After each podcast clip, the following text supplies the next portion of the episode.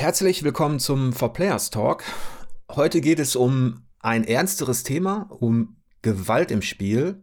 Natürlich alles auch ein bisschen im, im Kontext äh, von der Veröffentlichung von The Last of Us Part 2, das ja im Vorfeld schon für Diskussionen gesorgt hat mit der expliziten Darstellung von Gewalt. Ich sitze hier zusammen, allerdings natürlich auch irgendwie wieder getrennt in Homeoffice mit Alice und Matthias. Und wir haben uns so ein bisschen Gedanken gemacht über das Thema und ähm, versuchen das auch aus unterschiedlichen Blickwinkeln zu betrachten und ein bisschen zu diskutieren. Alice, warum können wir Gewalt im Spiel und Film genießen? Du hast dich ein bisschen mit den psychologischen Hintergründen beschäftigt. Ja, genau. Ich habe ähm, ein bisschen rumgesucht und als erstes möchte ich gerne ein Essay vorstellen von dem Sozialpsychologen Goldstein.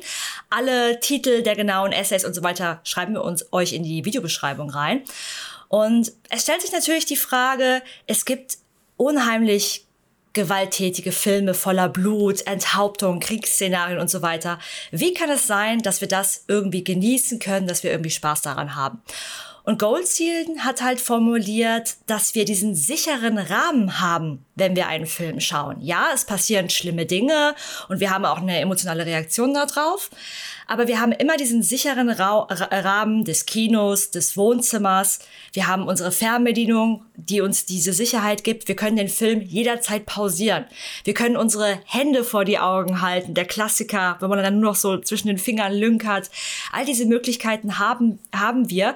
Und dadurch ist uns immer bewusst, okay, es passieren gerade schreckliche Dinge, aber ich bin in einem geschützten Rahmen. In diesem Kontext fand ich noch ganz interessant, da habe ich noch einen anderen Universitätsprofessor gefunden, der sagt, gewaltvolle Spiele, jetzt weg von den Filmen, wecken in uns primitive Instinkte. Und das ist vielleicht erstmal was, was der ein oder andere nicht so gerne hören möchte, aber je mehr man drüber nachdenkt, ähm, desto mehr Sinn ergibt es eigentlich. Und zwar seiner Meinung nach oder wie er geforscht hat, ergeben zwei Dinge bei uns, äh, zwei Dinge führen zu Aufmerksamkeit. Und zwar ist es Gewalt und Sex. Ja, also sobald diese Dinge in irgendeiner Umgebung irgendwie präsent sind, wird unser Überlebensinstinkt geweckt. Und er hat weiter geforscht, dass wenn wir gewalttätige Spiele spielen, wird bei uns ein Adrenalin Rausch, ein Adrenalin-Cocktail im Körper losgelöst. Und was ich da sehr, sehr spannend fand, das ist derselbe Cocktail, der in uns ausgelöst wird, ähm, wie wenn man eine reingehauen bekommt. Ja, also es wird derselbe Adrenalinrausch ausgelöst, wie wenn man Gewalt erfährt, wenn man etwas Gewalttätiges spielt. Aber wir können das jetzt wieder nur genießen, weil wir auch beim Spielen diesen sicheren Rahmen haben. Auch beim Spielen wissen wir, wir können die Konsole, den PC und so weiter jederzeit ausmachen. Wir werden nie wirkliche Schmerzen erleiden. Ähm, wir werden, uns wird nie irgendwas passieren. Und da ähm, sieht man eben die Parallele zum Film. Auch beim Spielen hat man diesen sicheren Rahmen und deswegen können wir es genießen. Okay, ich, ich danke erstmal. Das war richtig ähm, viel, ähm, viel Stoff über. Wir können viel diskutieren. Ich fasse mal ganz kurz zusammen. Also uns kann nichts passieren. Deswegen kann es überhaupt erst Spaß machen, weil wir keinen Schmerz empfinden letztlich. Und die zweite interessante Facette war die Geschichte mit den Instinkten, dass irgendetwas ähm, in uns schlummert, sei es in den Genen, sei es in den Hormonen oder irgendetwas, das ähm, ja, das reagiert auf Gewalt und Sex. Ähm, da kann man natürlich auch so ein bisschen äh, kulturhistorisch rangehen. Die, die Art und Weise, wie wir mit Gewalt umgehen, die moderne Art und Weise, die, die ist auch recht jung. Also da drunter liegen viele, viele Schichten, viele Jahrhunderte und Jahrtausende, in denen der Mensch ein ganz anderes Verhältnis auch hatte zur Gewalt in der Gewalt auch nicht gleich moralisch böse war, in der Gewalt quasi notwendig war oder auch einfach akzeptiert als, als Mittel zum Zweck. Ähm, und es gibt auch eine Art von Genealogie der Moral. Also das hat sich ja auch verändert. Also wir sind ja als moderne Menschen jetzt ja seit der Neuzeit im Grunde äh, gewohnt, dass der Staat das Gewaltmonopol hat. Also ähm, mit allen guten und schlechten Seiten, wie wir gerade sehen. Ähm, aber dass ich als Privatmensch im Grunde als ähm, da, dass ich quasi die Gewalt nicht ausleben kann und darf, dass es tabuisiert wird. Und vielleicht ist das auch noch so ein Reiz. Was meinst du, Matthias?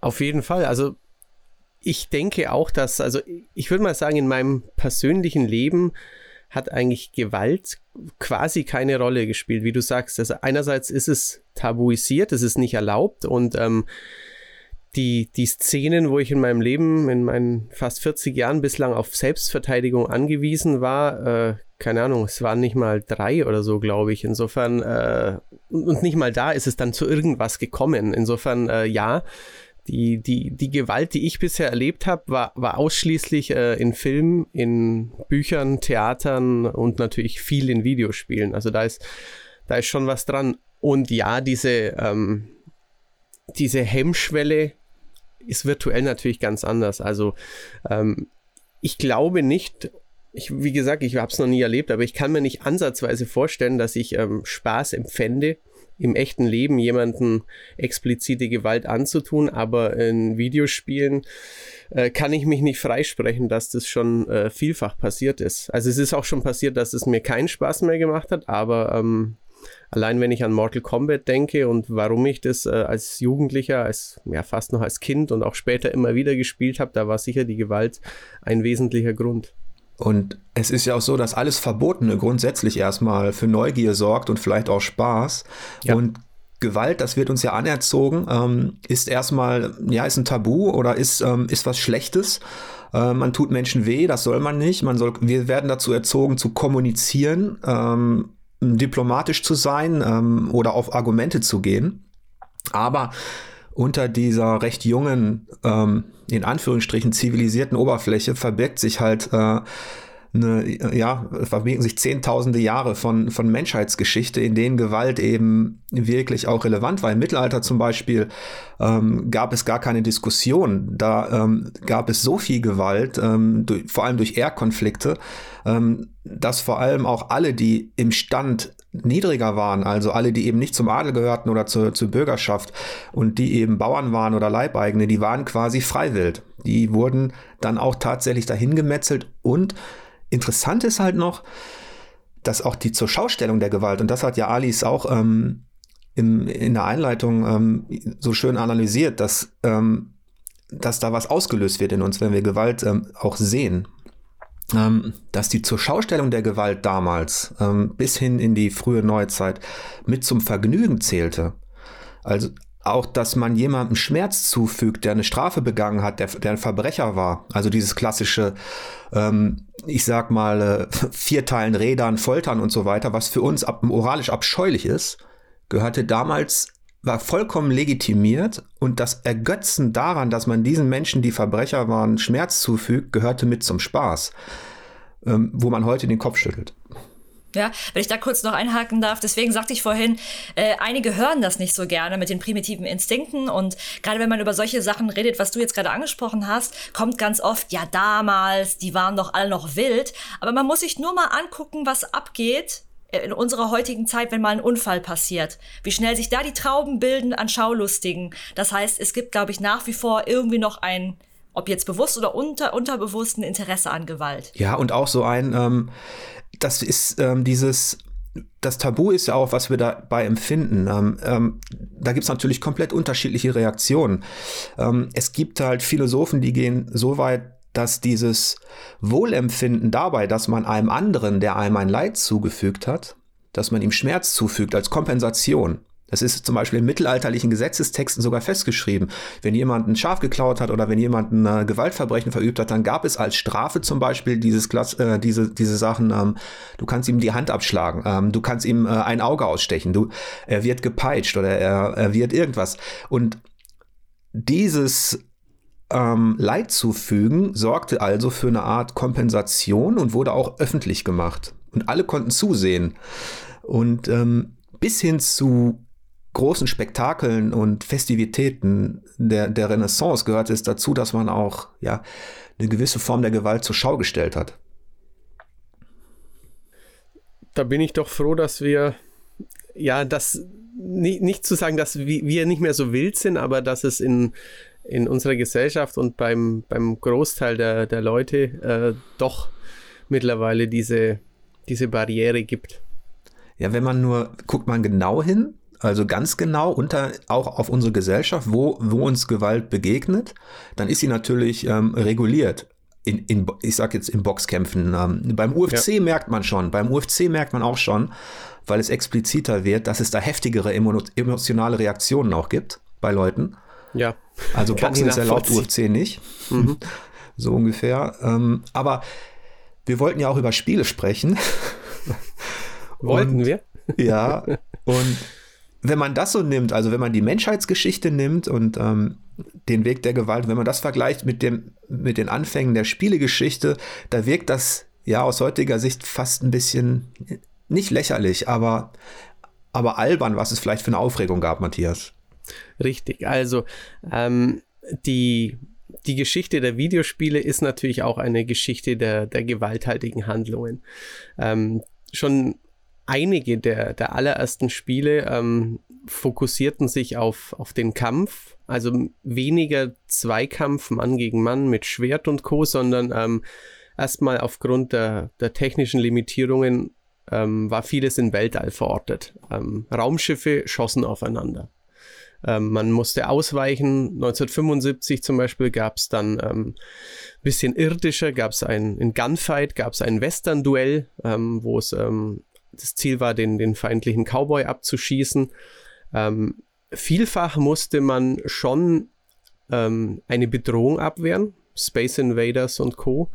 Ähm, und äh, ich würde sagen, dass auch natürlich ähm, klassische Spielprinzipe, die, die mehr auf Geschicklichkeit und mehr auf Ausweichen setzen, dass selbst davon, wenn man jetzt mal sowas wie Tetris und Co. Ähm, außen vor lässt, auch ein Pac-Man, auch ein Super Mario, ähm, die können ähm, im Notfall quasi, wenn sie in die Enge gedrängt sind, ähm, sehr abstrakte Gewalt anwenden. Sie hauen jemanden mit einem Hammer auf den Kopf, sie werfen einen Feuerball oder sie, sie verschlucken den Gegner quasi. Also die, die Gewalt ähm, im Videospiel gleichwohl am Anfang sehr, sehr abstrakt und sehr grob dargestellt. Ähm, die war von Anfang an ähm, eines der, neben Geschicklichkeit und ein bisschen Sport, eines der, der ganz wesentlichen Spielinhalte, ja was, was auch so ein bisschen in die Geschichte des Spiels im Allgemeinen passt, denn ähm, das Spiel war schon immer eine Möglichkeit, ähm, Gewalt zu regulieren.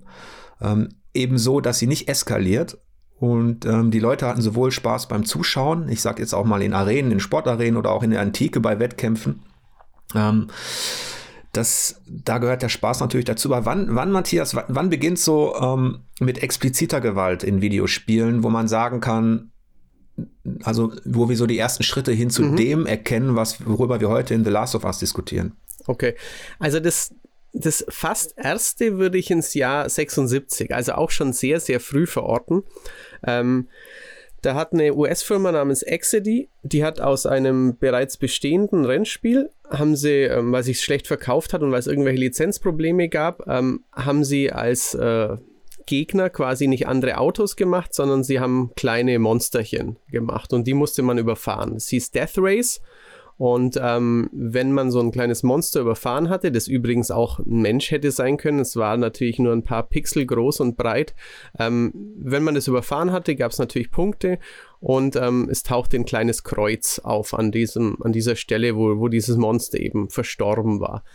Das hat äh, in den 70ern in den USA ähm, einige Zeitungsartikel nach sich gezogen, wo sich dann zum ersten Mal Leute mit, ähm, ja, mit Videospielgewalt befasst haben. Und also das ist für mich so quasi dieses erste kleine Skandälchen, das die Videospielbranche quasi geschafft hat. Es ist natürlich eine eine interessante, ein interessanter Startpunkt auch für unsere Diskussion. Du wolltest uns ja noch ein bisschen weiterführen, weil, mhm. ähm, weil man ja schon ein bisschen schmunzeln kann, wenn man äh, aus historischer oder psychologischer Sicht äh, betrachtet, was Gewalt alles auslösen kann, wie sie sich zeigt und dann sieht man diese kleinen Pixel. Ja. Ähm, und es ist ja, wir reden immer über äh, fiktive Gewalt, also keinem passiert etwas. Ähm, mhm. Und ich kann mir auch nicht vorstellen, dass dieser Cocktail, von dem Alice sprach, ähm, dieser Adrenalin-Cocktail schon von solchen Spielen ausgelöst worden ist. Ähm, Nein. Aber es ging ja noch weiter. Ja, ja, es, es, es, ist, eine, es ist der Start einer langen Geschichte. Ähm, also diese Firma selbst wieder, Exidy, die hat 1982 ein extrem brutales Spiel gemacht. Das kennt nur fast, fast niemand, weil es nur in der Spielhalle war. Das Spiel hieß Chiller, war ein ganz früher Lightgun-Shooter und die ersten beiden Level dieses Spiels ähm, stellen eine Folterkammer dar, wo man mit der Lichtpistole ähm, auf ja, angekettete oder gefesselte Menschen schießt. Da ähm, konnte man Blutflecken auf die Haut schießen und man konnte die Folterinstrumente auch auslösen. Also man konnte auf eine Kurbel schießen und dann wurde jemand in zwei Hälften gerissen oder ähm, es wurde jemand der Kopf zerquetscht oder jemand wurde in einen Fluss gesenkt, wo ihm dann ein sehr grobes Krokodil die untere Hälfte des Körpers abgefressen hat. Und das war in amerikanischen Arcades? Das war in amerikanischen Arcades, richtig, ja.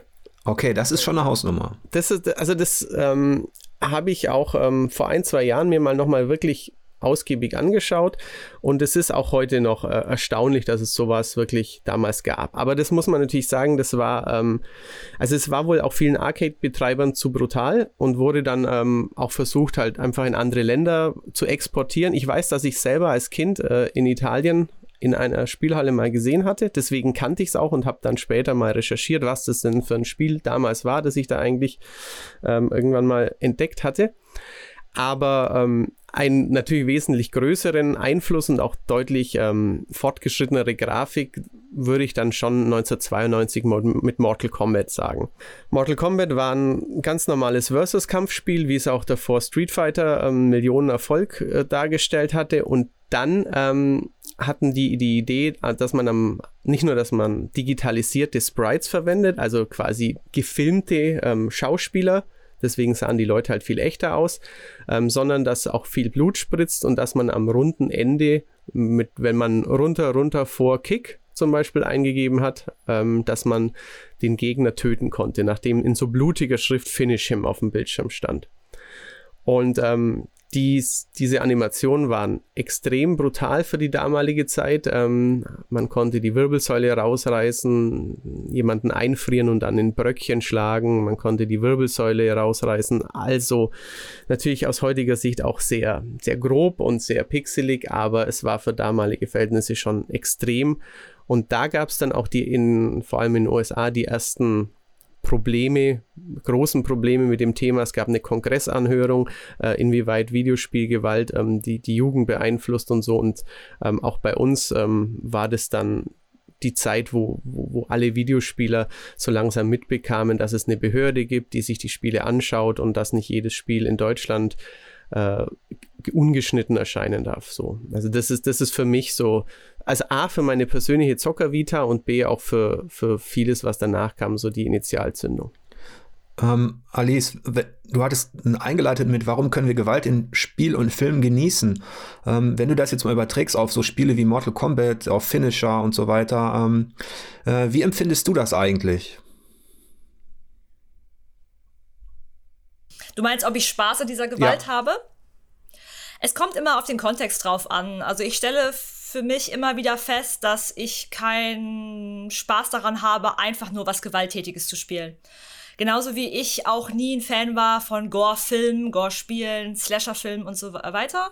Also einfach nur die Gewalt zum Selbstzweck war für mich noch nie interessant. Also ich habe schon immer Kombat auf Filme ich habe schon immer auf Filme und Spiele gestanden, wo irgendwie eine interessante Geschichte oder sonst mhm. was einen Kontext geliefert hat oder ein Drama der Person oder sonst was. Und ähm, ich spiele ganz gerne Tekken und so, aber Mortal Kombat, das war einfach nur so krass irgendwie. Es war für mich nicht reizvoll. Und bei dir, Matthias, war es anders?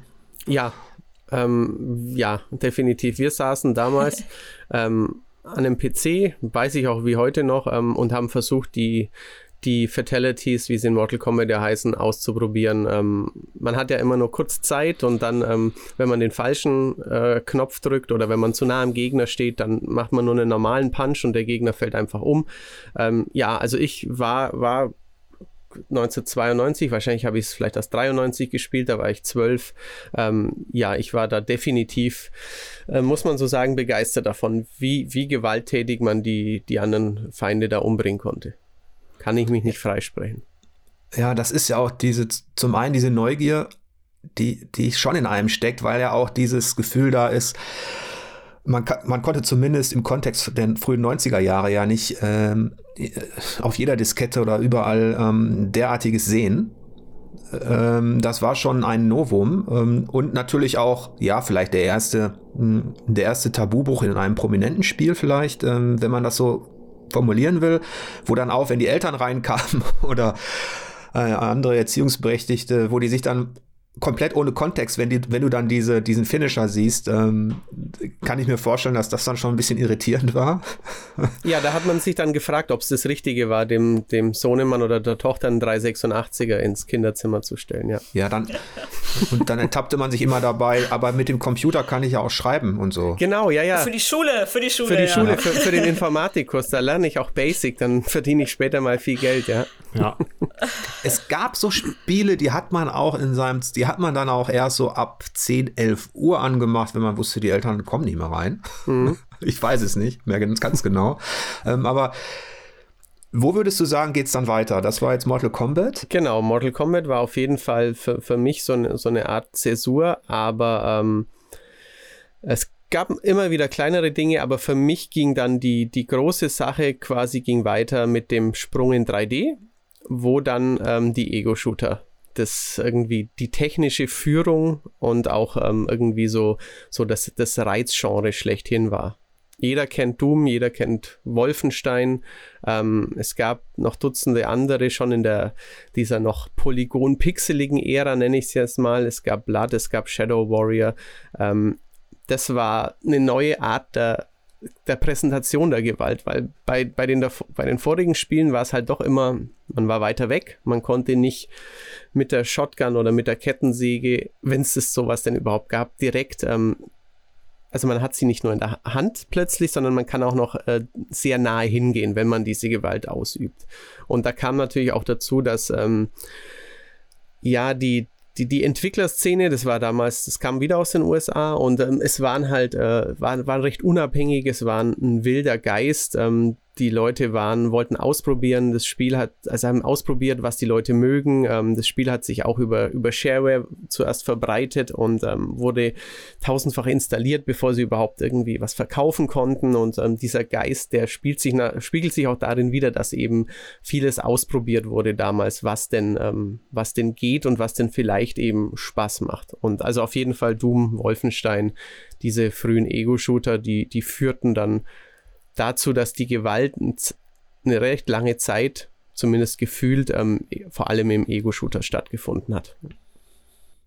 Interessant ist ja der Perspektivwechsel, den du angesprochen hast. Mhm. Ja, genau. Also die, du hast den Perspektivwechsel angesprochen. Mortal Kombat, das ist, ähm, das ist eine seitliche Sicht. Dann kommt die Ego-Sicht.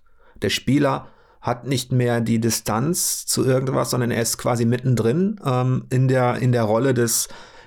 Lange Zeit waren es ja auch eigentlich alles Helden, die man gespielt hat oder ähm, zumindest an der Oberfläche Helden. Aber der Perspektivwechsel, Alice, inwiefern ist diese, die, ist der auch ähm, aus psychologischer Sicht relevant für unser Empfinden von Gewalt? Dazu habe ich leider keine Studien oder sowas äh, gefunden. Ich kann da nur äh, aus, aus meiner Perspektive sprechen, was ich für mich äh, empfunden habe. Und ihr könnt ja mal sagen, ob ihr es ähnlich seht. Für mich war es immer so, wenn ich aus der ähm, Third-Person-Perspektive einen Charakter sehe, findet für mich so eine Distanzierung statt. Und ähm, wenn ich etwas aus der Ego-Sicht empfinde, ist es viel krasser, bin ich viel mehr drin. Und äh, ja, das kann man vielleicht so formulieren dass da diese Distanzierung fehlt, dass man noch mehr im Geschehen ist. Deswegen haben vielleicht auch die Ego-Shooter diesen krassen Ruf irgendwann bekommen, mhm. weil man wirklich, wirklich zur Killermaschine wird. Es gibt keine, es gibt nicht mehr den Charakter, den man durch die Level führt, sondern man selber macht alles. Auf jeden Fall, ja. Das ja, dann, die. Ja. Bei mir ist es tatsächlich so, dass die Perspektive noch kein, äh, also da gibt es Beispiele, wo ich auch spiele aus Schulterperspektive. Also nehmen wir jetzt Resident Evil oder andere Geschichten, ähm, die können teilweise bei mir zumindest ähm, wirken die intensiver, auch was die Gewalt betrifft, ähm, als, als ein Ego-Shooter, wo man einen Soldaten spielt. Ähm, aber die, vielleicht ist es doch so, dass dass wir auch bei der Perspektive gar nicht über die Technik reden müssen, also wo die Kamera steht, ähm, sondern eher bei der Rolle. Also oder Matthias, wenn du noch mal schaust in die, in die mhm. Spielgeschichte, es ist ja so, irgendwann haben wir nicht nur den klassischen Helden gespielt oder den, den, den fiktiven Karatekämpfer oder irgendwen, sondern mhm. ähm, irgendwann gab es auch den Perspektivwechsel hin zum bösen Charakter, zum Täter. Richtig, also ähm, das war eben nicht dann mehr in der Polygon-Frühzeit oder also du, du, hast ja neulich zum Beispiel selber über die Geschichte der Ego-Shooter ähm, viel, viel dich, dich eingelesen und viel nochmal angeschaut. Ende der 90er sind, sind Dutzende Ego-Shooter erschienen, die, die auch beachtet waren, die, die wirklich das Genre vorangebracht haben. Ähm, da war es immer ein Thema, wenn man in Deutschland ein, ein Spiel gekauft hat, ist es ungeschnitten, kommt es überhaupt raus, sowas in die Richtung. Aber ähm, ja, wie du sagst, das waren, entweder waren dann die Helden auch gar nicht bekannt. Also man, bis auf Half-Life, die meisten, meisten Ego-Shooter-Helden waren halt, waren man doch dann irgendwie gefühlt man selbst. Aber ähm, so in den 2000ern, 2003, 4, 5, 6, da war dann erstens mal die 3D-Grafik halt auch so fortgeschritten, dass man ähm, ja deutlich mehr zeigen konnte. Und als es dann sowas gab wie ein Max Payne oder eben ja später dann auch ein äh, natürlich Manhunt, sowas in die Richtung. Ähm, da war dann ähm, Punisher war zum Beispiel ein Spiel, das sehr, sehr explizit war, wo es dann auch Foltermanöver gab, wo man Feinde verhören und mit dem Gesicht in eine Kettensäge oder so drücken konnte. Ähm, da hat es dann nochmal so ein, so ein, ja, auch eben, wie du sagst, man konnte aktiv böse Handlungen, ähm, natürlich trotzdem waren die Feinde oft Verbrecher oder so, aber man konnte aktiv sehr, sehr, sehr brutale, ähm, sehr explizit dargestellte ähm, und auch oft ähm, dann ja eben optionale, aber halt doch lohnend und motivierend ins Spiel eingebundene Handlungen vornehmen. Also Max Payne Zeitlupe eben. Man fühlte sich halt wie in einem äh, Kinofilm. Also das war da auf jeden Fall in der Zeit ähm, nochmal ein, ein Push in diese Richtung. Ja. Wir, wir können die wahrscheinlich auch nicht alle in, in diesem Talk ähm, so wirklich ähm, einzeln besprechen. Ich schmeiße ja. auch mal Postal ein und GTA mhm. ein ähm, als zusätzliche Spiele, wo du der Verbrecher bist, der Gangster und was auch immer diesen Reiz ausmachte, du, das ist natürlich auch tabu in deiner äh, normalen Realität. Du sollst, du, du sollst dich an die Gesetze halten, ähm, du sollst was, was, du sollst einen Job finden und so weiter. Du sollst ein guter Mensch werden, so. Und dann kannst du im Spiel halt den Gangster mimen und ausspielen, ähm, der natürlich auch immer fasziniert hat, weil, weil er der Verbrecher ist, weil er eben diese Gesetze überschreitet und diese Grenzen. Deswegen schauen wir auch gerne, haben wir auch gerne Filme angeschaut und, und, und Bücher gelesen, in denen es darum ging. Ähm, was mich interessieren würde, Alice, wenn, wenn wir Spiele spielen und in diese Rollen gehen, ähm, suchen denn wirklich die meisten Spieler die böse Rolle oder da war ich selber ein bisschen überrascht. Ich habe da eine ganz interessante Umfrage von vor ein paar Jahren gefunden und in der wurde relativ eindeutig festgestellt, dass Spieler, gerade wenn sie nur die äh, Wahl haben zwischen gut und böse, eigentlich zum größten, zum großen Teil die gute Entscheidung nehmen. Also scheinbar ist es so, dass Spieler nicht gerne die böse Seite spielen. Das liegt aber vor allem daran, wenn Graustufen fehlen. Ja, da gab es dann so verschiedene Fragen und verschiedene Unterpunkte. Und bei Spielerlebnissen, wo es nicht so eindeutig war, wo es zum Beispiel verschiedene Fraktionen gab ne, oder verschiedene Gruppen, denen man sich anschließen konnte. Also immer dann, wenn es nicht eindeutig ist, war es ausgefächerter. Aber wenn es ganz klar ist, das ist der dunkle Pfad, das ist der helle Pfad, haben sich Spieler eigentlich mehr für das, für das Helle, für das Gute entschieden. Mhm. Und ähm, was ich auch noch äh, interessant fand, genauso sieht es aus bei den interaktiven Adventures wie The Walking Dead, Life is Strange. Da gibt es ja auch immer verschiedene Entscheidungen. Mhm. Und zum Beispiel bei Life is Strange kann man ja auch am Ende sehen, wie, ha haben sich, wie hat sich das Internet entschieden, wie haben sich deine Freude, Freunde entschieden, ganz spannend. Und auch da die guten Entscheidungen waren immer sehr eindeutig. Ein hoher Prozentanteil von Leuten hat sich für das Gute entschieden, aber sobald es um Entscheidungen ging, die nicht so eindeutig waren, war es oft 50-50 oder eben ausgefächerter. Und ähm, das hat mich doch sehr überrascht, weil ich erinnere mich noch, als ich GTA 5 gespielt habe, habe ich zum Beispiel immer darauf geachtet, möglichst niemanden unnötig zu, zu töten. Und ich, ich habe jetzt schon öfter mit Leuten darüber geredet und habe festgestellt, es ist gar nicht so, dass alle, ich mache hier jeden platt und ja, mhm. ich will die böse Seite und ich bin voll der Berserker. So sind gar nicht alle. Und ich habe irgendwie immer gedacht, ich wäre da so eine Ausnahme. Aber je öfter ich mit Leuten über das Thema gesprochen habe und jetzt auch diese, diese, diese Umfrage, äh, hat mich dann doch, wie gesagt, überrascht, dass, dass ich da scheinbar doch nicht unbedingt der Einzelfall bin. Also ist doch die, die Gewalt scheint ja gar nicht so faszinierend zu sein für die Mehrheit, dass die, sobald man sie optional ausleben kann, wirklich auch gesucht wird und dass die Mehrheit eher eine moralische Verstärkung ihrer selbst sucht. Wie geht's euch eigentlich mit, mit Rollentausch und Co.? Genau, also ich habe es ja, ja schon gesagt, dann vielleicht lieber Matthias. Ähm, ich habe, also wenn, wenn, wenn das eine gescheite Geschichte hat, das Spiel, dann äh, mache ich auch das, das Redliche, immer. Also in den David Cage-Spielen oder sowas. Ähm, ja, möglichst allen helfen, äh, dann auch irgendwie, wenn man jemand arg unter Druck setzen kann, eigentlich nicht, nicht irgendwie sofort irgendwie die Pistole an den Kopf halten oder sowas. Ähm, da, da bin ich, ja, wo ich dann bei anderen Spielen Gewalt genießen kann, versuche ich immer ähm, eigentlich den guten Pfad zu wählen. Allerdings muss ich natürlich sagen, ich bin kein großer Rollenspieler, deswegen wollte ich auch noch dann dich fragen, Jörg, wie hast es du bei einem Fable gemacht oder bei einem Mass Effect, bei einem Knights of the Old Republic, wo man ja relativ explizit, zwar ohne immer große Gewalteinübung, aber halt Leuten eher helfen konnte oder eher böse Sachen machen konnte. Ja, also einerseits natürlich aus Recherchegründen habe ich auch die dunkle Seite der Macht gerne gespielt. Gerade in Star Wars ist es ja auch eher, ähm, was die Moral betrifft, recht fließend. Ähm, da ist das Ganze ja noch auf so einem, ich sag mal so, auf einem Abenteuerfilmniveau.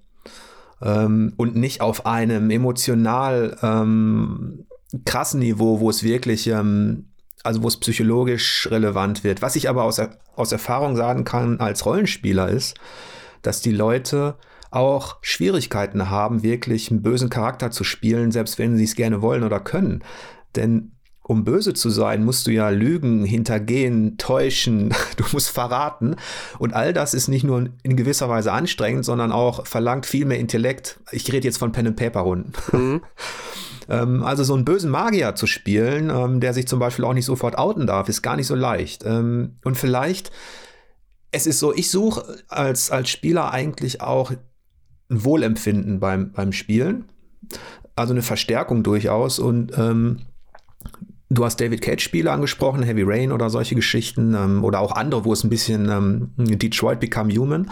Ähm, da versuche ich auch erst authentisch zu spielen. Also ich suche auch die Verstärkung und versuche so zu spielen, wie ich bin. Für den Test gehe ich dann in die, in die Rolle der, der, der anderen Entscheidung, um es auszuprobieren, weil das ist ja auch irgendwie das Schöne an Spiel, dass man mal Dinge machen kann, die man im Alltag eher nicht tun würde und die man im Alltag auch nicht mit seiner Moral vereinbaren kann.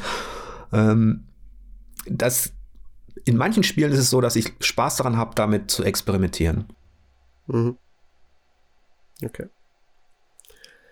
Ähm, ja, ich, ich würde sagen, ich, äh, ich mache einfach noch ein bisschen weiter, auch mit, äh, mit Spielen, die, die jeder kennt, die Aufsehen erregten. Zum Beispiel gab es ähm, irgendwann von EA gab es Dead Space. Das war ähm, ein technisch extrem gutes, gut gemachtes Horrorspiel im Weltall und ähm, hat irgendwie drei, vier Anläufe gebraucht, um das USK 18 äh, Logo doch noch zu bekommen, weil man schon extrem explizit und detailliert mit sehr, sehr guter 3D-Grafik ähm, Leute zerhacken, äh, mit, mit Lasern mehr teilen und am Boden dann auch noch zerstampfen konnte. Allerdings waren es natürlich großteils ähm, ja, Horrorkreaturen und ähm, ehemalige Menschen, die quasi durch dieses Alien-Virus, ähm, durch diese dunkle Macht ähm, in Art Mutanten verwandelt worden waren. Also das war auf jeden Fall noch ein Aufreger. Ähm, Gears of War ist natürlich ein Thema. Wurde damals in Deutschland auch indiziert. Ähm, heutzutage erscheinen die Spiele einfach. Da hat sich natürlich auch was viel, viel getan in Deutschland. Das hat ja quasi jeder Spieler mitbekommen. Heute geht fast alles. Mortal Kombat kommt ungeschnitten raus, so in die Richtung. Ähm, die ersten Gears of War 2006, 2007 rum, obwohl man eigentlich nur gegen Echsenähnliche, ja, Alien-Monster gekämpft hat, aber halt natürlich mit einer Kettensäge an dem Gewehr vorne dran. Ähm, das war auf jeden Fall noch ein Thema. Ninja Gaiden 2 war ähm, ein extrem brutales Spiel, das bei uns nicht erschienen ist. Ähm, und auch God of War haben wir ähm, gestern schon mal kurz drüber gesprochen in unserer Vorbesprechung. Ähm, also God of War 1 und 2 hatten auch ihre, ihre Problemchen in Deutschland. God of War 1 hat sich lange hingezogen, bis es dann bei uns erscheinen durfte, aber ähm, God of War 2 ist auch so ein Spiel, das irgendwie äh, drei, Entschuldigung, das gefühlt jeder gespielt hat. Ähm, ich mochte Kratos bis dahin sehr gern, aber in God of War 3 hat er es übertrieben, fand ich. Was meinst du jetzt, hat er übertrieben? Er, er war ekelhaft brutal. Also in den vorigen Teilen habe ich ihn verstanden, aber in Teil 3 auch durch die neue Grafik, durch die PS3, ähm, war er so unangenehm brutal, dass ich ihn, dass er von einem Anti-Held, für den man aber eine gewisse Sympathie empfindet, für mich zu einem Arschloch wurde. Also das, ich habe Ich habe mich es, jetzt, Matthias. ich, nein, ich habe tatsächlich ähm, darunter, also unsere Beziehung, meine und Kratos, hat darunter gelitten, dass er die Leute so so hingerichtet hat. Also Hermes zum Beispiel, also er, er metzelt sich ja immer schon durch den halben Olymp, aber in Teil 3 ähm, schlägt er nicht nur Köpfe ab und ein, zum Beispiel als er Hermes umbringt, hackt er ihm zuerst beide Beine ab. Und das ist, also das fand ich wirklich extrem damals. Und ähm, das hat mich ein, hat, hat mich, ja, schockiert ist natürlich übertrieben.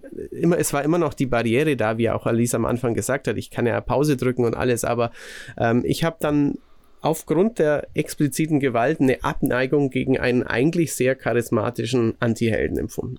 Das ist interessant, weil, weil du ja scheinbar ähm, da, da war irgendeine Grenze für dich. Mhm. Ähm, obwohl du ja eigentlich, obwohl ich dich eher kenne als Freund von, von Finishern und Gore. Ja. Ähm, Aber ich merke an dieser ja. Stelle, für mich ist es ganz interessant. Wir, ich habe ja vorhin schon angesprochen, ich bin eben kein Fan von Finisher und Gore. Mhm. Und ich habe die Teile auch gespielt und ich, äh, ich, meine Beziehung zu Kratos war weiterhin sehr schön. Ah. Also ich hatte sehr, sehr, ich hatte sehr, sehr viel Spaß mit dem Spiel und ich finde, ich hatte ja vorhin schon angesprochen, ich mag, wenn etwas in den Kontext gesetzt wird, wenn Gewalt in den Kontext gesetzt wird. Und natürlich, es gab einige Momente, die waren schwer zu ertragen. Für mich übrigens unter anderem auch das Mini-Sex-Spiel. Das war für mich, wo so eine Grenze für mich persönlich überschritten wurde. Äh, auch irgendwie wurde mir da Gewalt angetan, als ich die Frauen mit dem per Knopfdruck. Und ähm, es ist ich finde, es, es hat gepasst. Also man, durch die, diese extreme Gewalt war notwendig, um zu zeigen, wie sehr er gerade entgleist, wie sehr er einfach nicht mehr er selbst ist. Und ähm, ja, es gab einige krasse Szenen, aber ich fand das dadurch ein sehr schönes, intensives ähm, Erlebnis. Und ich habe für mich manchmal auch die The Theorie, dadurch, dadurch, dass ich natürlich eine Frau bin und es eigentlich kaum weibliche Charaktere gibt, die so krass gewalttätig sind in, in dieser Form, in diesem Ausmaß, fällt es mir vielleicht einfacher, mich zu distanzieren und natürlich äh, Kratos als Kriegsgott ist nochmal wieder diese Fantasiestufe, Klar. die hilft zu distanzieren. Und ähm, dadurch war das für mich jetzt nicht so ein emotionales, persönliches Erlebnis. Das war ein bisschen wie ein Comic lesen. Ne? Und dadurch, dass es, dass, dass es halt so schön diesen Werdegang in den Wahnsinn quasi gezeigt hat, fand ich das irgendwie eine runde Sache. Das ist Okay. ein schö schöner Einwurf. Ähm, zum einen das mit den Comics, die ja auch ähm, Teil der, der Literaturgeschichte sind für mich, in denen die überzeichnete Gewalt im wahrsten Sinne des Wortes natürlich schon immer mit dazugehörte, gerade in der modernen Phase. Also das The Walking Dead Comic zum Beispiel ist wesentlich ähm, expliziter, was auch ähm, Gewalt und Sexualität betrifft als, als, die, als die Fernsehserie. Ähm, aber interessant war auch der Punkt, ähm, dass du sagtest, dass dir in der Sexszene Gewalt angetan wurde. Könntest du das nochmal erläutern? Ja, das, das war nur, also das war so eine, so eine, ähm, ich, ich denke, dass 99,9% der Spieler Spaß mit dieser Szene hatten und es lustig fanden, aber für mich war es mega unangenehm, dass man per Knopfdruck die Frauen nageln musste quasi. Ah. Ich weiß nicht, ob ihr euch noch erinnert. Ja, natürlich, klar. Und das war für mich, das war für mich, wo, wo wirklich so eine Grenze für mich überschritten wurde. Aber ob man das jetzt wirklich Gewalt nennen kann, ich weiß nicht. Ja, aber das ist spannend, finde ich ja, ähm, wo Matthias sagt, als ähm, Kratos ähm, da äh, Gliedmaßen abschlägt, ähm, äh, wurde sein Verhältnis nicht nur strapaziert, sondern da brach etwas. Ähm, und bei dir ist die Grenze überschritten worden in der Szene, die vielleicht für die meisten, äh, ja, diese, diese Minispielgeschichte äh, gar nicht so, so, so, so krass war. Das ist, das ist schon interessant, dass man auch immer bedenken muss, ähm, dass es eben auch unterschiedliche Perspektiven innerhalb einer selben, also innerhalb derselben Generation, innerhalb, ähm, dass Gewalt nicht wirklich nicht ganz anders wirken kann. Ja, auf jeden Fall. Ähm, was ich an Kratos spannend finde, ist hingegen, also wirklich ähm, kulturgeschichtlich, dass in allen Mythologien der Welt ähm, gibt es Rachegötter, gibt es Kriegsgötter, die ganz schlimme Dinge tun, ähm, die, Ja.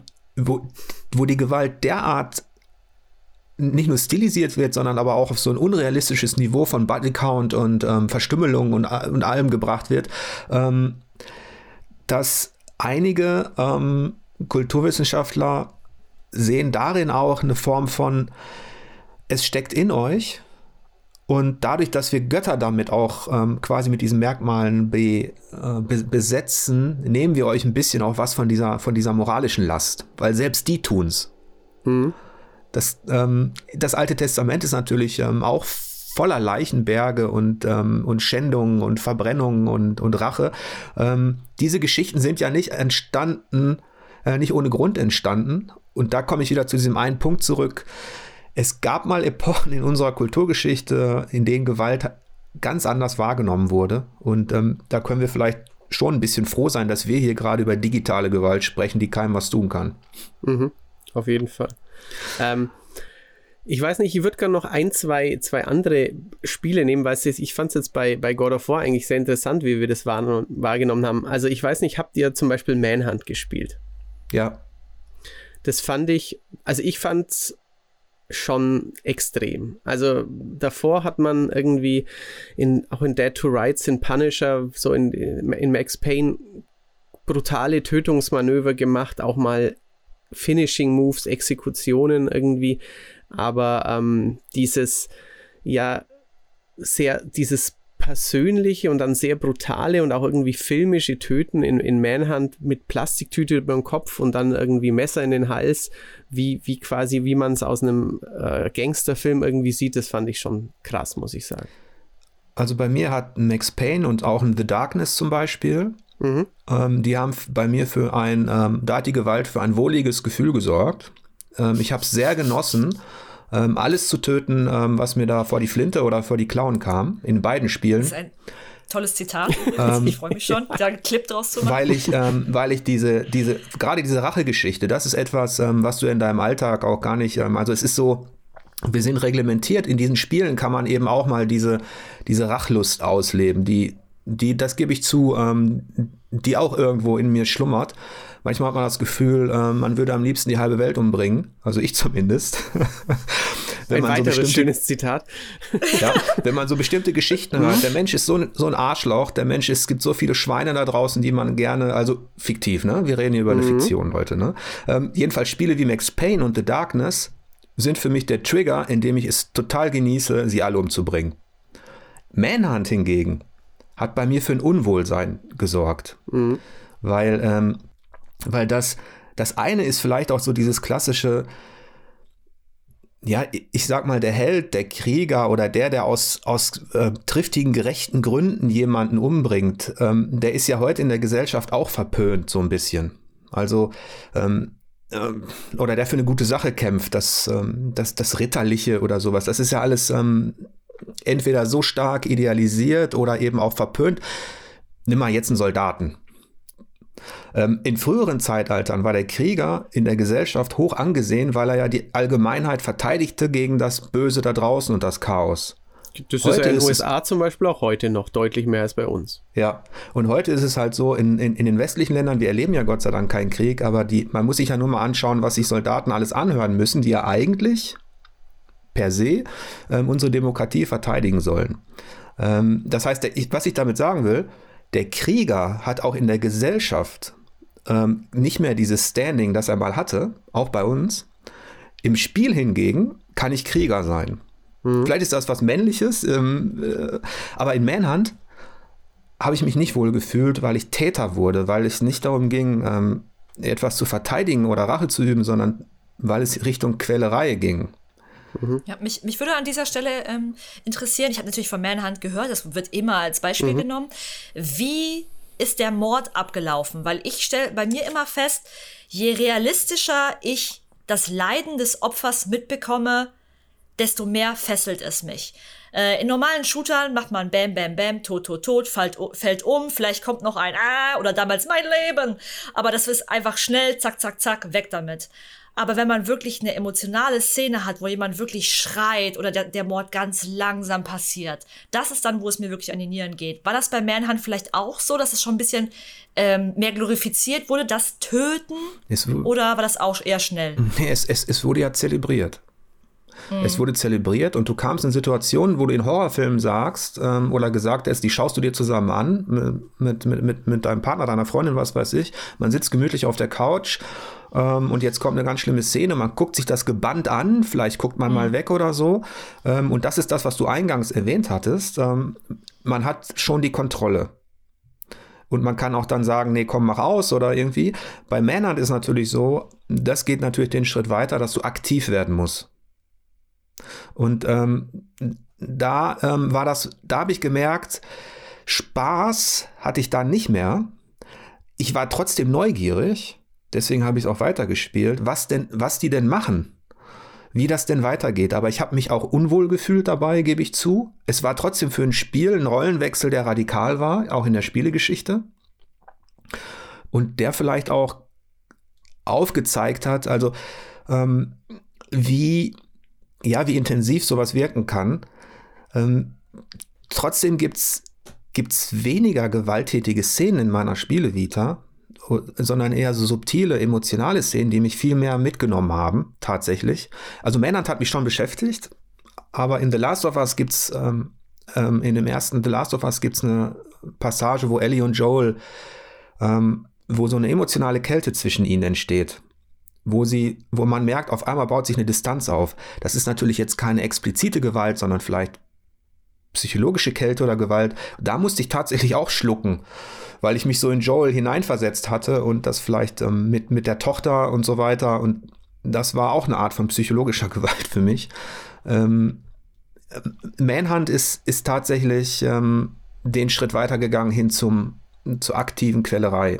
Zum Täter, ja, das ist auf jeden ja. Fall richtig. Also in der Story war ja es etwas legitimiert. Man war quasi, man ist entführt worden und musste, man, man musste quasi so diese Anweisungen ähm, in, wie in einer Art TV-Show befolgen, um irgendwie aus diesem, aus diesem Gefängnis rauszukommen. Aber ähm, ja. es war schon wirklich, ähm, ich fand es auch tatsächlich unangenehm.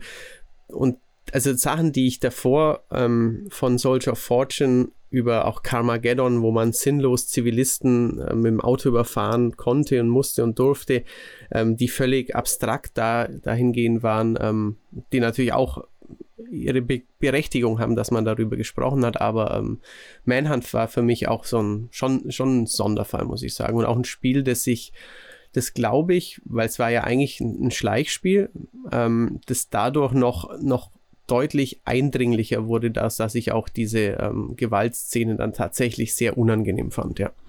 Ja, und du hast richtig angesprochen, Manhunt hatte noch nicht diesen ganz finalen Tabubruch. Also man musste quälen, aber im Kontext der Story konnte man sich noch moralisch rechtfertigen. Ja, das ist richtig, ja. Man wurde gezwungen dazu. Und das hat es natürlich auch ein bisschen, letztlich ein bisschen erträglicher gemacht.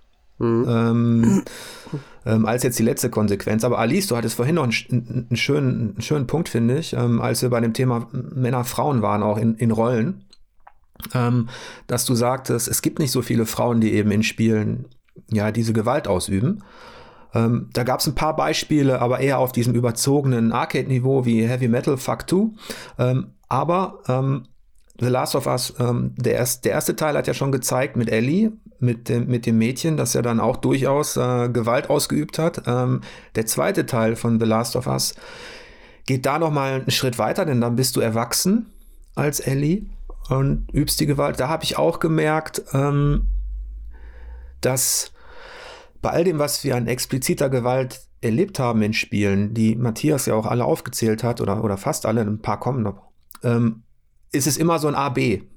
Ähm, du hast die Waffe, du schießt, es wird getötet. Oder selbst der Finisher ist letztlich so eine, so eine Schwarz-Weiß-Geschichte. Der wird ausgelöst mechanisch, der Finisher. Und selbst bei, ähm, bei Mortal Kombat ist es so überzeichnet unterm Strich, dass es für mich Comic-Niveau hat.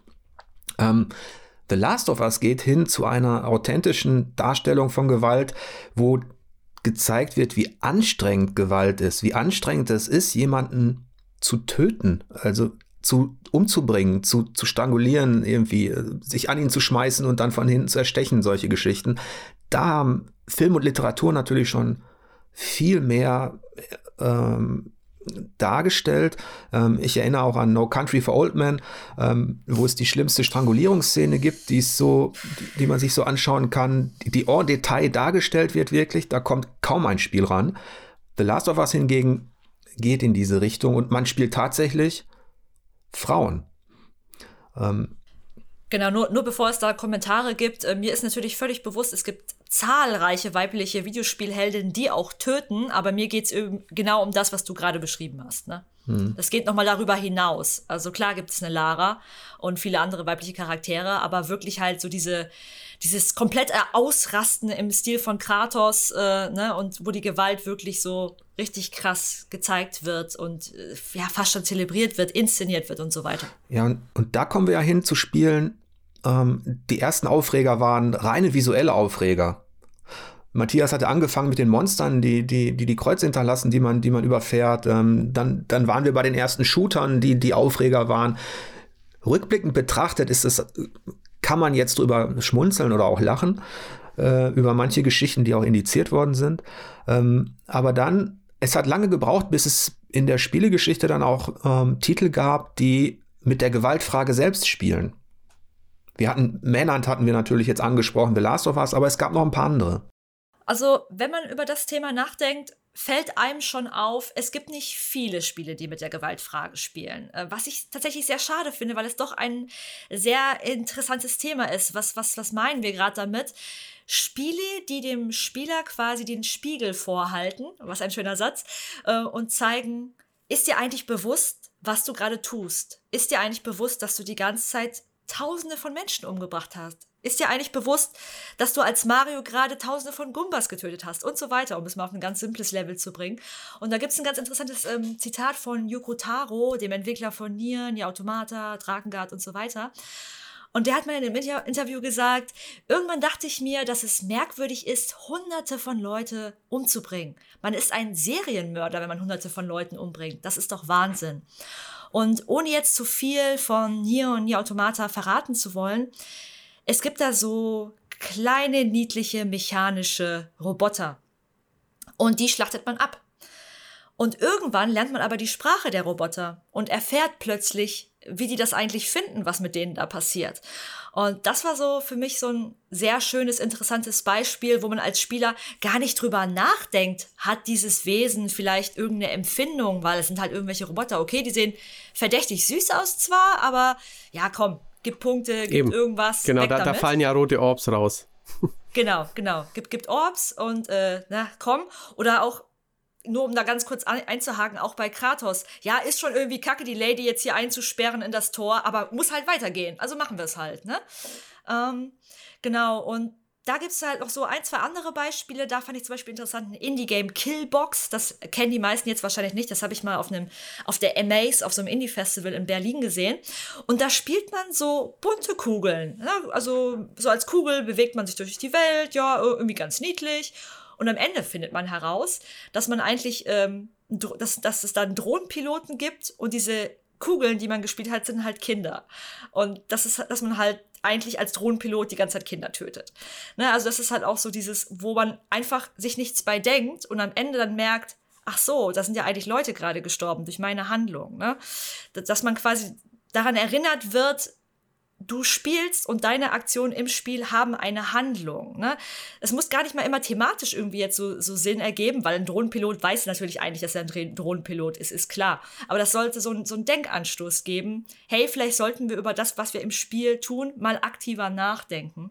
Und dann natürlich der Klassiker Spec Ops The Line wo eben die, die, die Realität als Soldat dann irgendwann, wo man dann halt über diese Situation mal ein bisschen mehr nachdenkt und, und sich bewusst wird, hier, was mache ich hier eigentlich gerade? Ja, die, ich sag mal, dieses, das Spiele dazu animieren, zu reflektieren, auch über die Art der Gewalt, die ausgeübt wird. Das hatte so ein Metal Gear Solid auch schon so ein, so ein bisschen auf der politischen Ebene in seiner DNA. Aber dass du in die, dass du quasi auch siehst, was du anrichtest oder dass du in die, in die Opfer- oder in die Feindesrolle ähm, schlüpfst oder schlüpfen musst, das ist sehr selten. Ähm, da kann ich zumindest schon mal sagen, dass The Last of Us Part 2 einen ganz, ganz großen Schritt in diese Richtung macht, einen krassen Schritt, ähm, dass man eben das klassische Gut-Böse-Bild, was oftmals gezeichnet wird, um auch Gewalt zu legitimieren. Also, die guten Amerikaner, die bösen Russen. Macht sie alle platt. Das ist der weltanschauliche Status quo, Ihr kennt den, also braucht ihr euch keine Gedanken machen, ist schon richtig. Ich habe jetzt übertrieben, aber ähm, das ist natürlich so, dass das oft genutzt wird, ähm, um Gewalt zu legitimieren. Das ist ja auch Teil klassischer Propaganda. Der Feind, der muss eben auch degradiert werden in seiner, in, ähm, in seiner Art und Weise, ist ein schlechter Mensch und so weiter, ähm, damit es leichter fällt zu töten ähm, in einem Krieg. Und aber wie ist es eigentlich auf der anderen Seite? Ähm, und ist es nicht so, dass Gewalt letztlich egal wer sie ausführt, äh, für die gleichen schlimmen Folgen sorgen kann. Und diese Perspektivwechsel in der Spielewelt, die in der Literatur schon viel stärker verankert sind. Ich erinnere an die, also an die Wohlgesinnten, wo man dann tatsächlich in einem Roman in die, ähm, die Gedanken eines SS-Offiziers nachvollziehen kann im Krieg. Ähm, oder auch an, an, an, zahlreiche Filme, in denen, ähm, in denen versucht wird, in die Gedankenwelt auch eines ähm, Hannibal Lecter zu gehen und so weiter. Aber Perspektivwechsel dieser Art gibt es recht wenig in der, in der, in der Spielewelt, ähm, sodass man da zum Reflektieren animiert wird. Also, dass man darüber nachdenkt, Mensch, was habe ich jetzt hier gemacht? Es gibt allerdings ein Spiel, 2012. Das hat das wirklich hinbekommen für mich, ähm, zumindest in einer Situation. Das war I Am Alive. Ähm, da ist man in einer Endzeitwelt unterwegs, ähm, hat kaum Munition und Waffen und sieht dann irgendwann ein kleines Mädchen an so einer Ecke kauern. Das wird von drei äh, mies aussehenden Typen belagert ähm, und hat kaum eine Chance. Man kann das Mädchen retten und muss dafür natürlich extrem gewalttätig werden. Man muss sie killen. Ähm, dann sitzt das, man hat das Mädchen quasi Huckepack und muss durch diese Welt und muss immer wieder auf brutalste Art sich den Weg bahnen, wenn man nicht gerade schleichen kann. Und irgendwann fragt einen das Mädchen, bist du auch böse? Als man jemanden tötet. Und da an der Stelle habe ich auch reflektiert und, und nachgedacht. Leider gehen Spiele dann nicht so weit, oder viele Spiele noch nicht, dass man aufgrund dieser, äh, dieses Reflektierens auch anders handeln kann. Letztlich musst du da töten. Ähm, wohingegen du, wohingegen mir halt Spiele fehlen, die die Gewaltfrage auch so weit treiben, dass es, dass es eine Erkenntnis gibt, die auch wirklich dann spielerisch, die ich ausführen kann. Ähm, was halt auffällt, ist, dass es oft immer nur so kleine Elemente gibt. Zum Beispiel Bioshock, Klassiker, du kannst die Little Sister halt harvesten oder nicht, du kannst dich entscheiden. Das heißt, es ist immer nur, es, es gibt immer mal wieder solche Elemente von, du darfst dich entscheiden, welchen Pfad wählst du. Aber die Beispiele, die ich gesagt habe, ähm, sind vielleicht ein bisschen extremer. Ähm, wo man wirklich dann auch nicht mehr so richtig Spaß hat, vielleicht, wenn man damit konfrontiert wird, wie jetzt zum Beispiel bei dem Killbox, ist ein sehr extremes Beispiel, oder vielleicht auch bei Spec Ops, ähm, wo man dann irgendwie so vor den Kopf gestoßen wird. Und ich, ich nehme mal an, es ist relativ klar, dass die Entwickler ihre Spieler, ihre Kundschaft halt nicht vor den Kopf stoßen wollen und dass es immer noch sehr, sehr viele Entwickler da draußen gibt, die halt Spaß bringen wollen, Entertainment, Action und dass diese harten Fragen dann vielleicht nicht so gut ankommen bei vielen Spielern und es deswegen das so wenig gibt? Ja, ja da sind wir. Ja. ja. Viel zu selten, finde ich auch. Also, ähm, ja. Es Im Vergleich ist, zum Film vor allem oder zu Literatur. Genau. Also, also man, man ich, ist ja auch Entertainment. Richtig, ja. Also ich kenne auch ja? die, diese Diskussion auch mit, mit Filmen im Freundeskreis. Es gibt halt Leute, die sagen, oh, diese, diese Arthouse und so, das brauche ich, wo ich drüber nachdenken muss, das will ich gar nicht. Ich will abends ein bisschen Marvel, ein bisschen Spaß, ein bisschen Action und bei, bei Spielen ist es noch noch viel ausgeprägter, ja. Also entweder es ist hübsch und bunt oder es ist, man ist der Held oder man, man, man ist ein Soldat, ähm, aber so dieses Hinterfragen und eben, ja, wie du sagst, auch seiner Kundschaft quasi ähm, irgendwie die, die am Schluss ja, vorzuführen. Das äh, wagen sich, äh, wagen Spiele viel zu selten. Nier Automata fand ich das auch ein sehr gutes Beispiel, auch mit, mit Pascal, mit dem Anführer der Roboter, was mit dem dann passiert, das ist wirklich interessant. Ähm, ich fand auch ähm, in Metal Gear Solid 3, äh, Subsistence, glaube ich, ähm, in Metal Gear kann man ja traditionell ähm, viele Gegner nur zum Schlafen schicken, anstatt sie zu erschießen. Und es gab dann ähm, in Metal Gear 3 einen Bo in Metal Gear Solid 3 einen Boss, bei, wo man dann irgendwie ähm, durch einen Fluss warten muss und in diesem Fluss ist man dann auch mit, mit, mit den mit den Leichen der, seiner getöteten Feinde konfrontiert worden. Das war auch eine sehr starke Szene. Ähm, und ich hatte auch ähm, mir bei Call of Duty schon oft gedacht, wie leicht wäre es eigentlich mal, mal die andere Seite zu zeigen, mal ähm, sowas ja zu inszenieren. Sie haben es zwar versucht, kennt fast jeder die, die äh, Mission Kein Russisch in Modern Warfare 2, wo man dann eben einen äh, Terroristen spielte, quasi oder einen Mitläufer bei den Terroristen, weil man undercover quasi war.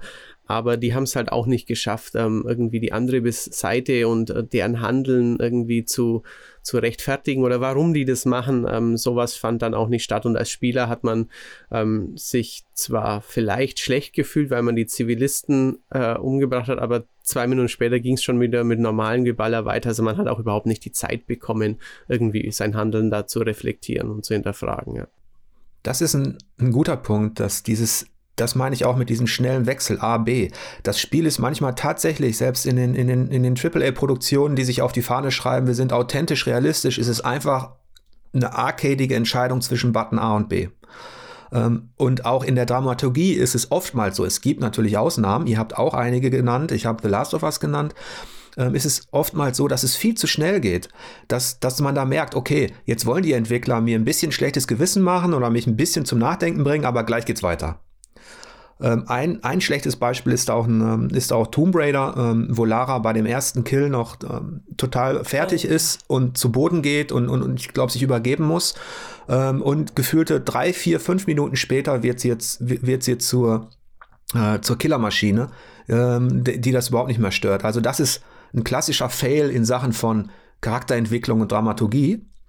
Ähm, da merkt man, ja, die Leute wollen sowas jetzt sehen, das macht sie menschlicher, aber danach sollt ihr trotzdem noch euer Popcorn kriegen. Ähm, ich glaube, deswegen glaube ich, dass Gewalt als, als Stilmittel ähm, in der Spielewelt noch überhaupt gar nicht richtig ihr Potenzial entfalten konnte.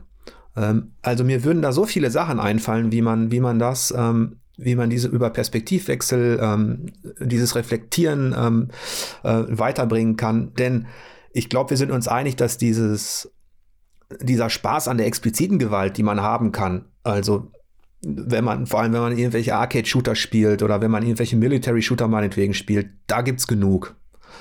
Ähm, Beat'em-Ups, Shoot'em-Ups, Ego-Shooter aller Art, da gibt's tausende. Ähm, aber so reifere Geschichten, in denen die Gewalt eben auch ähm, ein neues Niveau erreicht, ähm, davon hätte ich gerne schon mehr. Ja, wobei ich mich manchmal auch frage, ob äh, in der Spielewelt überhaupt das, diese kreativen Entwicklungen zugelassen werden und ähm, ob es überhaupt Raum, Spielraum für Entwickler gibt, auch mal in etwas extremere Bereiche zu pieksen. Ich merke das immer wieder bei Spielkonzepten, die etwas über die Stränge schlagen, die etwas anders machen. Äh, denken wir an This War of Mine. Da gab es Magazine, die das nicht testen wollten, weil sie meinten, ey, das wäre einfach zu traurig, das wäre zu extrem, geht nicht. Es gab ähm, viele, viele Diskussionen, als so ein Spiel wie Hatred rauskam. Leute wollten es verbieten und so weiter. Ich erinnere mich an Dead Dragon Cancer, falls ihr euch das Spiel, an das Spiel erinnert, wo, wo Ben auch ähm, ziemlichen Backlash dafür bekommen hat, dass er es, ähm, dass er eine nicht so gute Wertung gegeben hat. Also immer wenn ein Spiel, was ich sag mal, extrem anders macht, wird es ihm extrem schwer gemacht. Und das Gefühl habe ich zum Beispiel bei Film und Literatur gar nicht. Und deswegen kann ich auch sehr, sehr gut verstehen, natürlich auch aus finanziellen Gründen, dass viele Entwickler gar nicht diesen Weg gehen und sich, und sich, es sich, sich leicht machen. Ja, beim, beim Spiel gibt es immer noch diese Gleichung Spiel gleich Spaß. So, und das hast du ähm, im Buch- und ähm, äh, Filmbereich natürlich nicht.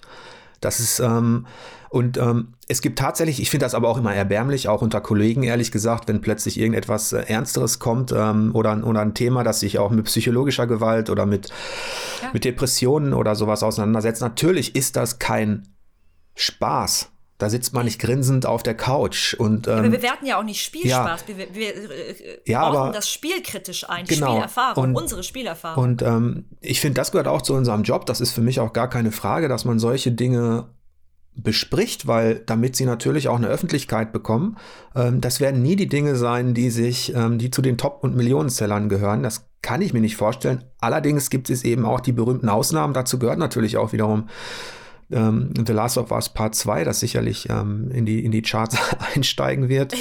Ja. Äh, und, und das ist wirklich der, für mich ist das auch der mutigste Schritt, den Naughty Dog da geht, weil sie als klassischer AAA-Entwickler, der mit reinem Spaß angefangen hat, ähm, also mit einem Jack and Dexter, mit einer Fröhlichkeit und mit dem, mit diesem Jump and Run Flair, wo man sich wirklich, also mit einem schönen Spiel, und auch Uncharted ist letztlich nichts anderes als so ein Mantel- und Degen-Abenteuer.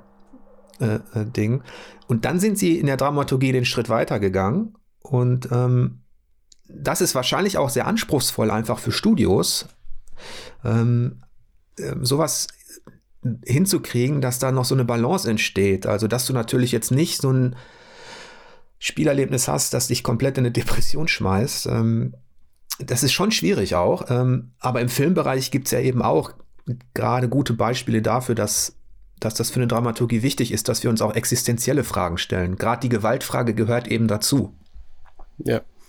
Also ich, das können wir stundenlang allein besprechen. Ich finde auch, bei solchen Sachen wird äh, immer deutlich, obwohl ich Videospiele wirklich so, so gerne mag, ähm, welche krassen Defizite sie immer noch haben im Vergleich zu, zu Büchern und zu Serien und zu Filmen im Durchschnitt. Es gibt so elendiglich wenig Spiele, die wirklich eine, eine, eine gute Geschichte haben. Die haben zwar schon hundertmal behauptet, oh, an am nächsten Call of Duty oder am nächsten irgendwas schreibt der, der Storywriter von, von Game of Thrones mit oder von House of Cards. Da könntest du dann immer meinen, ja, jetzt kommt mal, jetzt kommt mal was, wo, wo, wo, keine Ahnung, in Serien gibt es ja auch Leute, die man, wo man weiß, die sind eigentlich, die sind moralisch verkommen und, und trotzdem, trotzdem fühlt man mit ihnen mit oder trotzdem kann man ihre Handlungen nachvollziehen oder trotzdem sind sie ambivalente Figuren. Ähm, jetzt, wenn man mal so die Telltale-Spiele auslässt, die ja eben dann großteils auf, auf, Spiel, auf Spielinhalte verzichten, aber so normale Spiele ist es wirklich immer noch, finde ich, fast schon erbärmlich wenig, was, was da geboten wird. So sehr ich Videospiele liebe, aber ähm, in der Hinsicht finde ich es schade, dass sich, ähm, dass sich die Leute so wenig trauen, muss ich einfach sagen. Und ähm, Gewalt ist ja letztlich auch als, als Stilmittel, ähm, wir, wir, haben Beispiele gebracht. Ähm, zum einen haben wir, glaube ich, gezeigt, dass sie auf uns unterschiedlich wirken kann. Ähm, sie, es geht auch nie darum, ähm, Gewalt ist nicht, ist nicht notwendig für irgendeinen Unterhaltungswert erstmal. Ähm, und Spiele, in Spielen neigt man natürlich dazu, dieses repetitive, stumpfe Wiederholen von, von, von, von Dingen einzubringen, weil, weil Copy and Paste so einfach ist. Ähm, also, und da ist dann auch irgendwann, ähm, kann Gewalt gar nichts mehr auslösen. Dann ist sie einfach nur noch stumpf, dann ist es immer dasselbe. Ähm, aber ähm, was ihr auch ein bisschen angesprochen hattet, dieses, was man in Serien und auch in Literatur hat, dieses, da ist ein Charakter, man denkt, er ist ein Arschloch. Man denkt, er ist, mein Gott, was, was ist das für ein Typ? Für ein Sadist, für ein, für ein, für ein brutaler Mörder. Und dann gibt es viele ähm, Regisseure, die dafür sorgen, dass man Minute für Minute, Seite für Seite immer mehr von ihm erfährt, über seine Motivation, über sein Leben und ähm, über seine ähm, ja, seine, seine Handlungsstränge. Und irgendwann entsteht so etwas wie Identifikation auch mit einem, in Anführungsstrichen sage ich jetzt mal, Täter oder Arschloch. Das ist natürlich etwas, da können Spiele tatsächlich noch viel, viel nachholen. Ähm, Rollenspiele deuten sowas manchmal an. Ähm, aber ja, da sind das auch probiert. Ja, mhm. ja, ja. Ähm, aber ich denke, dass die die Gewalt da auch noch viel Potenzial nach oben hat, unabhängig von der expliziten Darstellung, die natürlich jetzt auch ein Niveau erreicht, das, das hyperrealistisch ist. Jetzt haben wir über Potenziale gesprochen, ähm, die Spiele sicherlich noch haben in der, in, in, der Dramaturgie, aber was würdet ihr denn sagen, wie weit ähm, können, dürfen Spiele für euch gehen? Also ich glaube, man muss da unterscheiden einmal, was soll rechtlich erlaubt sein? Also was soll das Gesetz sein, woran sich Entwickler halten müssen? Und was ist die persönliche, individuelle Grenze? Also bei mir ist es so, alles, was nach unserem Gesetz erlaubt ist, soll meiner Meinung nach erlaubt sein. Entwickler sollen sich austoben können. Aber natürlich habe ich persönliche Grenzen. Wie ich vorhin schon kurz angedeutet habe, bei mir hört es immer dann auf, wenn ich wirklich sehen und spüren kann, wie ein Opfer leidet. Ähm, Grenzen werden ja oft formuliert, zum Beispiel, wenn man eine Vergewaltigungsszene im Spiel sieht oder gar ausführen muss. Da möchte ich kurz erklären, warum da für mich eine Grenze überschritten wäre. Wenn ich eben einen Shooter spiele, sterben die Opfer sehr schnell. Ein Schuss, ein Schlag mit einer Waffe, das Opfer ist down, vielleicht ein kleiner Schrei, aber das, das kriege ich gar nicht mehr mit.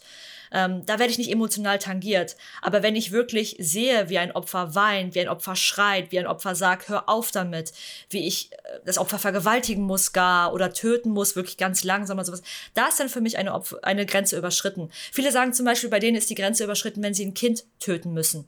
Wäre bei mir tatsächlich gar nicht, wenn, de, wenn der Mordprozess so simpel wäre, wie ich gerade beschrieben hätte. Ne? Also bei mir hört es dann immer erst auf, wenn ich wirklich mitfühle, was wir jetzt zum Beispiel beim Film sehr oft erleben, dass dann wirklich gezeigt wird, wie das Opfer leidet und so weiter. Also ich, ähm, ich würde es zumindest gerne mal ausprobieren, klingt blöd, aber ich würde gerne Spiele spielen, wo, ähm, wo, wo man auch ähm, quasi so eine Art Täterrolle ähm, im Kontext, wo, wo man dann sich beschissen fühlt, weil man sowas macht. Mhm. Also ich, ja. ich, ich fände das äh, reizvoll ist auch, das ist auch ein blödes Wort, aber ähm, also, nur ganz kurz, ich würde es ja. nicht verbieten wollen oder mhm. so, nur dass es klar wird. Ja, ja. Ich sage nur, das wäre da, wo ich dann anfange, dass, dass es dann richtig hart wird. Das mhm. meinte ich nur. Ja, ja, klar. Also das, ich finde auch, ähm, also ich habe schon so viele Shooter und Prügelspiele und äh, Slasher gespielt, wo, wo Körperteile rumfliegen. Ähm, manchmal ist es, dass man sich denkt, boah, das ist aber hart. Manchmal passiert es einfach schon und man nimmt es nach dem 200. Mal gar nicht mehr wahr. Manchmal freut man sich auch daran, aber ähm, ich finde schon, dass, äh, dass Spiele vieles dürfen sollten oder quasi alles dürfen sollten, wenn es denn den nötigen Kontext hätte. Ähm, wenn ich mich dann, dann schlecht fühle, es, ich muss es ja auch nicht immer selber machen. Es könnte ja auch ein, ein, ein, Nebencharakter einem anderen Charakter etwas antun und ich, ich muss es mir nur ansehen. Dann ist es quasi die gleiche, gleiche Szene wie, im, wie in einem Film oder in einem Buch. Ähm, ich würde mir schon wünschen, dass, dass Spiele dahingehend erwachsener werden. Also erwachsen ist auch so ein schwieriges Wort, aber ähm, ein Call of Duty ist ganz sicher nicht erwachsen, nur weil man dort äh, viele Leute umbringt. Ein, ein Spiel, das, ähm, keine Ahnung, das ein bisschen psychologische Gewalt oder das Angst äh, einem vermittelt, ähm, das häusliche Gewalt zum Thema hätte, ähm, keine Ahnung, Alkoholmissbrauch, Drogenmissbrauch, sowas in die Richtung, das da einfach ein bisschen reifer damit umgeht und dann eben auch die Motive der Handelnden und sei es pure Verzweiflung oder sei es Geldgier oder sei es irgendwas, ähm, da, da bin ich noch nicht zufrieden. Und das war ja auch genau das Problem bei diesen ganzen Skandalspielen, die wir in den letzten Jahren hatten. Ob jetzt dieses Rape Day kürzlich, ob jetzt Hatred, ob damals Rape Play und wie sie alle heißen. Da hat der Kontext nicht gestimmt. Es, es wirkte einfach wie, wir wollen eine Shock Value, wir wollen Leute schockieren. Es wird einfach rumgeballert, es gibt einen Amoklauf. Das war's. Und ähm, das ist eben genau diesen Kontext, dass dieser Kontext gefehlt hat, der das irgendwie interessant gemacht hätte. Ja, ich sag mal, diese Spiele, die die Gewalt auf eine sehr plumpe Art einfach ähm, wiederholen oder die halt auch ähm, Schmerzgrenzen, die auch recht einfach zu erkennen sind in der Gesellschaft, überschreiten. Ähm, das ist auch nicht die Art der Gewalt, die das Spiel weiterbringt, finde ich. Und vorhin habe ich so erzählt bei, bei Max Payne und, und The Darkness, dass ich so gerne auf Rachefeldzüge gehe und tausende Leichenberge hinter, also einen Leichenberg hinter mir lasse. Dabei ist es bei mir die Schwelle, die Schwelle der Gewalt ist bei mir viel niedriger. Also ich kann auch nicht mal sehen, wenn, also wenn, wenn Tieren irgendwas angetan wird oder Kindern, das ertrage ich überhaupt nicht. Ähm, das, das kann ich auch gar, das kann ich auch schlecht in Spielen. Also bevor ich in, im Spiel zum Beispiel einen, einen Hund töte, ähm, selbst wenn ich es kann, der, der, muss mich schon angreifen, da muss ich schon in Notwehr sein. Ähm, und ähm, so geht es mir auch bei, ähm, äh, bei Kindern und Co. Ich will keine Spiele. Ich persönlich ähm, verabscheue jede plumpe Art von, von, von Quälerei und Erniedrigung. So, ähm, da würde ich keinen Spaß empfinden. Ich, ich sage aber ähnlich wie Matthias, wenn der Kontext wenn der Kontext stimmt, und das ist immer ein ganz weites Feld, das heißt, das ist ja auch wirklich so, ähm, es, es kann in einer Dramaturgie sein, dass das dass so eine schlimme Szene eine Einleitung ist für irgendeinen Thriller, für irgendwas anderes. Ähm, es kann aber auch sein, Alice, du hattest Rape Day und solche Sachen äh, angesprochen, die ja auch eher in Japan, die, die auch ein ganz anderes Verständnis haben von, von Gewalt innerhalb ihrer Kultur, auch gegenüber Frauen, das darf man jetzt nicht unterschätzen. Ähm, da ist viel mehr legitimiert als bei, als bei uns, aber das ist ein anderes Thema. Ähm, da, das ist auch so etwas, da sehe ich nicht, ähm, von mir aus brauchen Spiele gar nicht so weit gehen. Ja, also, und wenn man in Diskussionen ist mit Leuten über Gewalt im Spiel, dann kommt ja auch schnell das Totschlagargument, wenn Gewalt für dich als Stilmittel, soweit es geht, okay ist, dann hast du irgendwann den KZ-Simulator und den Vergewaltigungssimulator. Solche Geschichten. Da malt man natürlich den, den Teufel an die Wand, ähm, wo man auch sagen muss, rückblickend, wir haben so viel über, auch über Film und Literatur gesprochen, die, die großen Meisterwerke unserer, unserer Kulturgeschichte, äh, die strotzen nicht unbedingt äh, vor Gewalt und die wiederholen sie auch nicht auf stumpfe Art.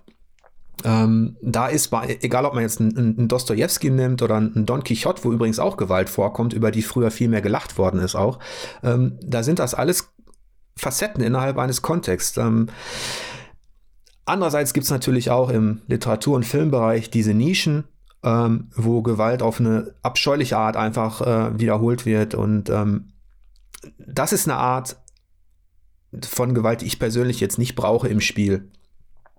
Ähm, und ich sehe da auch nicht, dass es das Medium weiterbringen würde, ähm, wenn man jetzt, ich sage jetzt mal, rein sadistische ähm, äh, Fantasien in irgendeiner Form einfach nur plump verstärkt. Nee.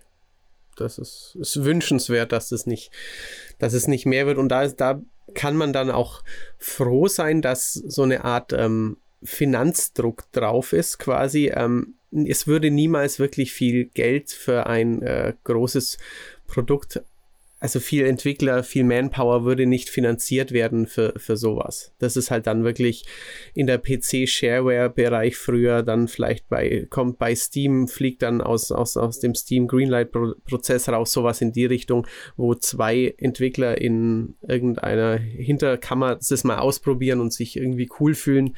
Aber zum Glück, ähm, diese, diese Finanzierungssache, die halt ander, anderweitig mutige Ideen leider oft verhindert, die verhindert dann zum Glück auch, dass sowas ähm, ja in großem Stil gemacht wird.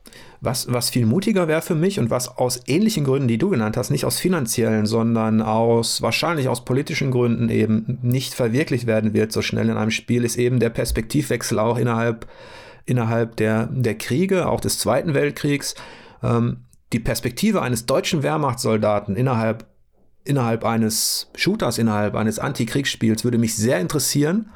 Ähm, äh, wir haben The Man in the High Castle zum Beispiel als, äh, als Buch und als TV-Serie, wo gezeigt wird, ähm, was passieren würde, wenn, wenn die Nazis ähm, den Krieg gewonnen hätten, wie sich die Welt verändert. Und da gibt es eben auch gewisse Rollenwechsel. Das sind so Tabus, da ärgert mich immer, ähm, dass da, das, da ist es gar nicht die Gewalt, sondern eher so dieses, du darfst nicht in die Rolle eines, äh, eines Nazis schlüpfen. Ja.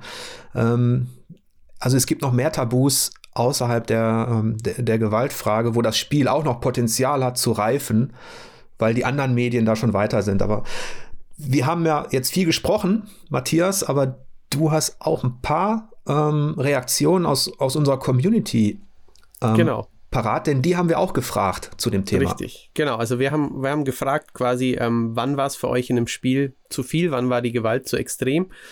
Ähm, da kamen viele, würde ich jetzt sagen, übliche Verdächtige, aber das hat natürlich auch gezeigt, dass es ein paar Spiele gibt, ähm, wo die Leute wirklich sagten, okay, also das zum einen ist Mortal Kombat von Teil 2 bis Teil X mehrfach genannt worden, weil es halt ähm, einfach sehr explizit und sehr ähm, auch entkoppelt vom, vom normalen Kampf mit den Fatalities diese krasse Gewalt einsetzt. Das ist mehrfach genannt worden.